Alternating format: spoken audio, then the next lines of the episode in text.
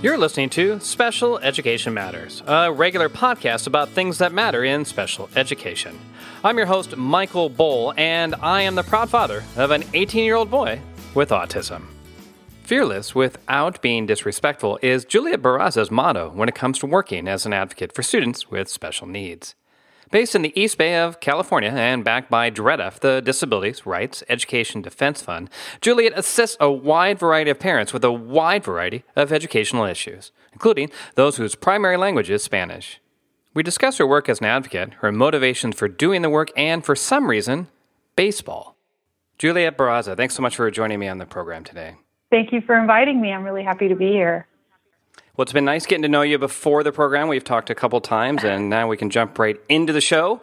And uh, we'll start off so people can know what sort of services do you provide as an advocate, and what parts of California are you working? So, as an advocate for DREDF, I provide um, direct technical support, and sometimes that's in person, sometimes that's over the phone. Parents can come in with their IEPs, and um, I can help them, you know, take a look at a letter. Um, the thing I don't do is provide legal advice um, or anything like that because I'm not an attorney. But I love to attend IEP meetings, which I have um, over the last 15 years, attended literally hundreds of IEP meetings.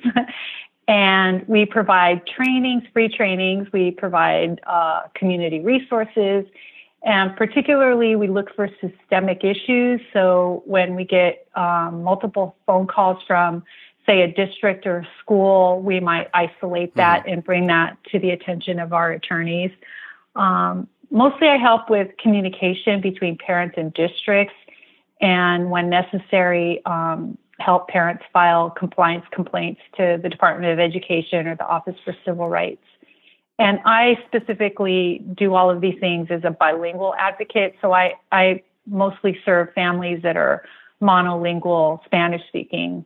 And, uh, and then DREDF, we have the parent training information grant to cover Alameda, Contra Costa, West Contra Costa, excuse me, West Contra Costa and San Joaquin counties. So a very large area. Is it just, yeah. but it's, you're, you're sharing that workload with others as well. Actually, only three others, and only two of us okay. are bilingual. So, ah. um, so when we attend, say, IEP meetings, it has to be for you know a really compelling reason. Um, we don't go just because somebody's a little nervous. You know, we go for the parents that are, um, say, monolingual or have literacy issues, or there's just been mm-hmm. so many pre- procedural violations that they feel like um, they're not being heard. So we're we're really very specific in in that. But yeah, there's only four of us. That'll keep you busy. So, what yeah. influenced your decision to be an advocate? You know, from what I understand, it's the pretty common story of why people get into advocacy. It's their own child. Yes. So, um, I was um, initially introduced to DREDF 15 years ago when um, our son, who's now 22, uh, he was in a situation where the the teacher was abusing the kids and um, my husband and I, without really knowing the process, um, immediately went to our director of special ed and said he's not going there anymore. Well, like I suspected something was going on, um, and so I pulled him, and then um, we demanded that he be placed in a full inclusion uh, general ed kindergarten class. And mm-hmm. uh, a couple of days later, we found out the teacher had been arrested and it was a whole mess. Oh my gosh. Yeah, it was pretty traumatic. And so he was in a general education classroom. And of course, you know, not the supports that he needed and all of that. And then they were calling me all the time to come get him. And then one day they called me and um, I was just kind of beside myself. And and I was crying, getting my car keys, and then somehow I found myself in front of his car seat, and I I looked at the car seat as if he were in it, and then I, you know, I was like, "Oh, I'm going to do something better for you. This is so wrong, and and we're going to make this right for you." And then I don't know where it came from, but the flyer to DREDF was um, by the seat, ah. and I picked up the flyer and I said, "That's it. I'm calling DREDF." so. Um, it- and you called them for now is Disability Rights Education and Defense Fund. I mean, you called them looking for help, not say, "Hey, I want a job," right? Correct. That's exactly what happened. So, um, two of the advocates there were just incredibly supportive and helpful, and um, and so I told them when our whole issue got resolved, I reached out to them and said, you know, um, I'm actually bilingual, and is there any way I can volunteer? And I'm I was really sincere about it because like some people say, mm-hmm. what can I do? You know, but I, I so I started showing up every Tuesday, and I volunteered for six months, and then eventually, um, my director, who's who's still there, Susan Henderson, she um, she she called me and she said, I think I think we're going to hire you. You just keep coming in, and I think we really need to start paying you. So that was 15 years okay. ago. Yeah, I said, all right, that works. Um, so, so, I, what, yep. Well, I mean, what keeps you, you know, when you have a child with special needs, you're kind of already busy. So, what do you think keeps you and other people who do this going when it comes to the advocacy work?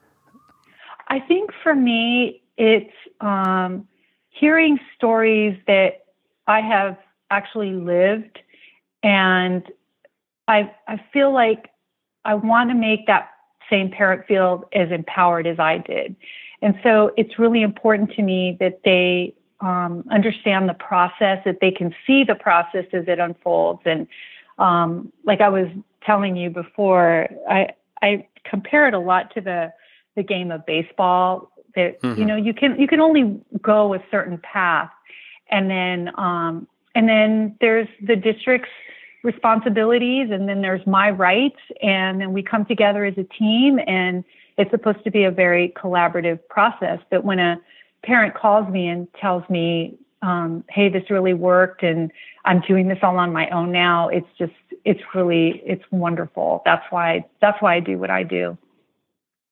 And now you're working mostly with the Spanish speaking community, or at least partially. Do you find they have a different situation than an English speaking person would have, at least at the outset? Oh, sure. Oh, sure. Um, there's there's a language barrier, and so imagining everything that you know you and I would go through um, to secure appropriate services for our kids, they they go through essentially the same thing, but um, in in a really much more challenging way um, because they they rely on interpreters and and translated documents, and so um, but you know, I always feel like a fighter is a fighter. If a parent's mm-hmm. going to get it done, there really is no barrier. They're gonna they're gonna find a way to get it done. And I've met a lot of those parents.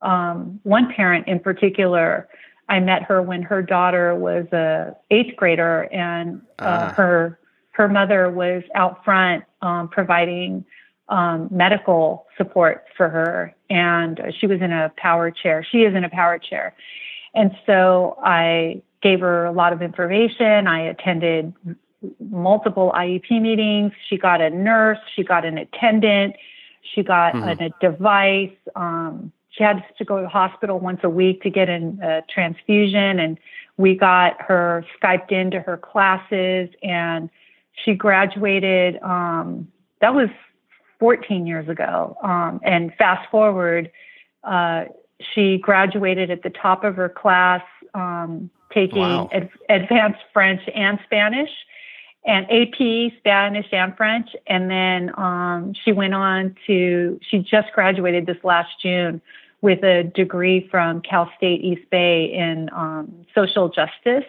And oh, yeah, so I, yes.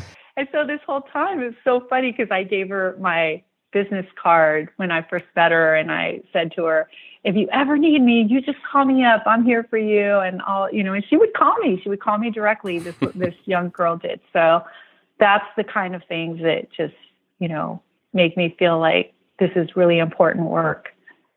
And you said 14 years ago, so you're talking about one of your earlier cases then? Yes, it, she was one of my first cases. Absolutely. Well, it's a good thing it went well. Otherwise, you might not have continued, right? well, there's times where um, it can be it can be challenging, especially um, you know when you hear about abuse cases or mm-hmm. um, restraint and um, seclusion, and those those cases usually get me fired up pretty quick, and I'm the first one to say, invite me to your IEP meeting. I, I, I want to help you. What can we do? So, um, and again, it's, it's about the services coming to our kids and not us um, trying to move or find some better school somewhere. I think it's really important to, to demand that our children as, as a civil right be provided an appropriate education, not as a favor, but truly as the entitlement that it is. Right, and that's supposed to be. So, over the 15 years or so you've been doing it, um, have you seen things change? Are there different challenges that advocates face today than they did in the past? Um, I think I want to say that some things have changed, um, but district staff tends to move around and we see a pattern of how one director um, you know handles a district and then they'll go to another district and then you start seeing kind of a pattern again hmm. um, but the thing that i i do believe has changed i think in favor of parents is uh, social media and so you know 15 years ago of course there wasn't facebook and these special education groups where parents are sharing information and more importantly they're sharing resources and you know sharing with families call this place or you know call this agency or um, or try you know this other group um, so i think in mm-hmm. that way it's it's it's um, better for parents so overall, in, in the long term, you think it's going to get well? I, you mentioned it's better for parents. Is it going to continue to get better? You think over the next five plus years? Well, I think it's going to get better in that um, there's there's case law now that has changed, um, particularly uh, the Andrew F. case. And um, again, I'm not an attorney, so I can't right, interpret but, that was a big case. Yeah, yeah, that just came case. through. Yeah, and I was fortunate enough to get to um, actually speak um, hear hear the attorney who represented um, Andrew F. and his family speak at a COPAA conference. Oh, cool. And um, yeah, so wow, I walked away feeling like, okay, this is a whole this is a whole new situation. There's no more, um, you know, the the minimum standard of what FAPE is, and and now it's more you know, in light of my child's circumstances and what he's entitled to, and rigorous academic and rigorous goals and objectives. I, I think that, um, in baseball terms, that's a game changer. yeah, it was a big deal. If I remember correctly, it went from de minimis progress to appropriately ambitious progress was the that's expectation. Correct. And then that's it was correct. Supreme Court. It was unanimous, I think, if I'm correct as well. Oh yes, oh yes. So that's, it a, was, that's a big signal. It was a pretty um, pretty exciting situation. And um, yeah so at the COPAA conference he was um, playing the actual tape of the hearings. And it was pretty excited. We were pretty exciting. We were all really um, really thrilled to to hear how how it unfolded. But um, yeah so again i think when parents start to hear that they have so much power. Um, my two favorite things to tell parents is the right to consent uh, or not consent. And in California, yeah, exactly. in particular, we can consent in part. And uh, many states, of course, don't have that. Um, that and the right to an independent educational evaluation, um, I think, are are two of the most powerful rights that we have. And um, and so I I really try to give that specific type of technical information. Well, Julie, I wanted to turn a little bit to some of the other work that you do with a, with your current organization, sure. DREDF for Disability Rights Education and Defense Fund.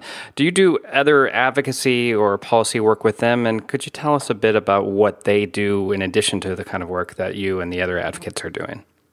So, as you know, um, DREDF uh, was founded uh, many years ago in 1979 and is a, of course, a leading national civil rights law and policy center um, directed by individuals with disabilities and parents who have children with disabilities. And um, uh, a few, couple of our founding members were part of the Section 504 sit-in, and um, highly encourage your listeners to watch one of our videos about uh, the 504 sit-in. And oh. so we provide um, training and education through the Parent Training Information Center, uh, legal advocacy, and public policy and legislative um, development. So I I specifically don't do um, specific legal advocacy. Um, again, because I'm not an attorney, but if we as a PTI see a systemic issue somewhere, um, such as in Berkeley, then um, we we refer that to our attorneys, and then they file um, as systemic issues. And then, in terms of public policy and legislative development, um, sometimes the um, we'll get calls from different people and ask us to give input on um, on policy or development. Um, a couple of months ago, actually, uh, Nancy Pelosi's office invited me to her press conference where I was um, mm-hmm. gave a quick little speech about the whole um, Medi-Cal situation. So you just never know who's going to call. And do you find, you know, when as an advocate, when you, I mean, you've been working with the districts for a while, so they probably know you pretty well. But coming from DREDF, do they? Is it different because you have, I don't know, more options behind you if you aren't able to get done what you want to do? I think so. I I think sometimes people think that we're going to come in and we're going to, you know, oh, she's, you know, from DREDF. Um, but I want to feel like I'm the person that's there to make sure that the parent um, feels supported. And anybody that looks up DREDF quickly sees who what our agency is about. So I'm not mm-hmm. about to go away anytime soon. You know, it's not like I'm just going to give them a few little resources and say, "Hey, call me sometime." Um, we're we're not that kind of agency. Like we're going to see it through, and um, and there's, you know, there's a reason why DREDF is the leading national policy um, center, um, or one of the leading policy. Our, our directing mm-hmm. attorney essentially helped write the ADA and was standing oh, nice. next to the yeah, and she and she was also standing next to the president when the IDEA was reauthorized. So um, yeah, I, I think it carries a little weight. I'm not gonna, I'm not gonna sugarcoat it. I like to say I work for DREDF. I love to say I work for DREDF. Maybe the districts don't like you to say that. That's probably true.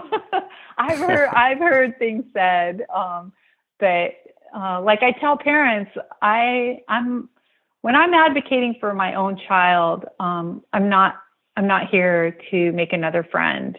I'm I'm here to make sure that they know that they can count on us as a family to support them, but we also mm-hmm. expect them to do their job.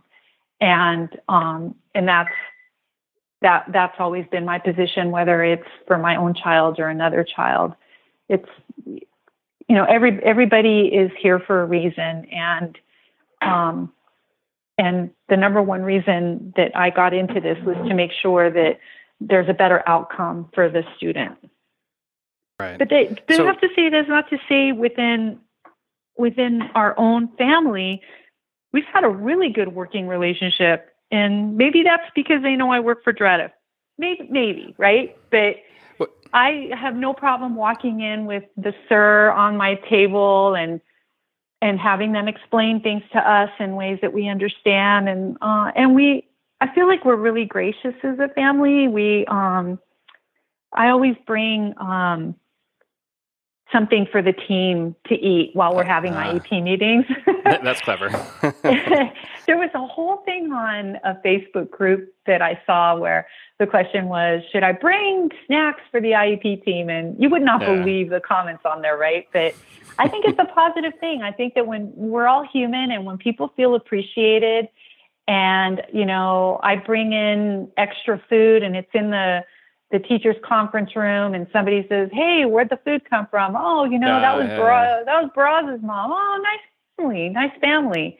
And then when they when they wake up that morning and they've got things to do i want them to put my kid at the top of their list I know we spent a lot of money on Chipotle gift cards, you know, around Christmas time and stuff yes. for the the entire crew, exactly. even even the people who didn't work with our son. It's like I, I don't exactly. want anybody left out. Everybody right. should be thinking we're cool.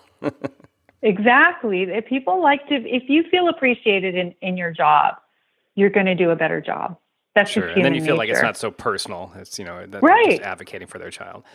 That's exactly exactly right. So our son just graduated um, from his IEP this last June. Oh, and cool. we we hosted um, a barbecue at our house for his entire team and some people from his past. And you know, it was really nice. Everybody showed up. Everybody oh. showed up, and well, they, they, they used all the free food, I guess.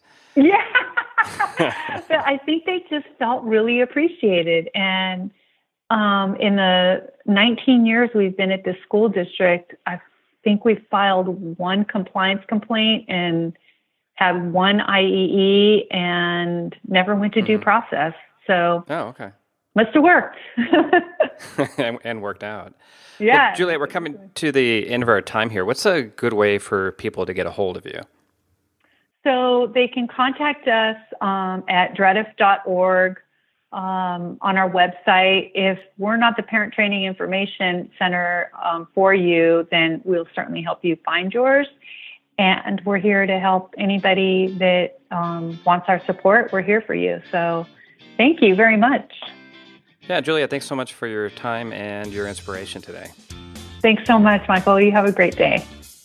Thanks for listening to another edition of Special Education Matters. For more information, including show notes, head to our website, csnlg.com slash listen. And if you like what you hear, please uh, consider giving us a review on iTunes. Those reviews bring us lots of happiness. I'm your host, Michael Bohl, and we will talk again soon.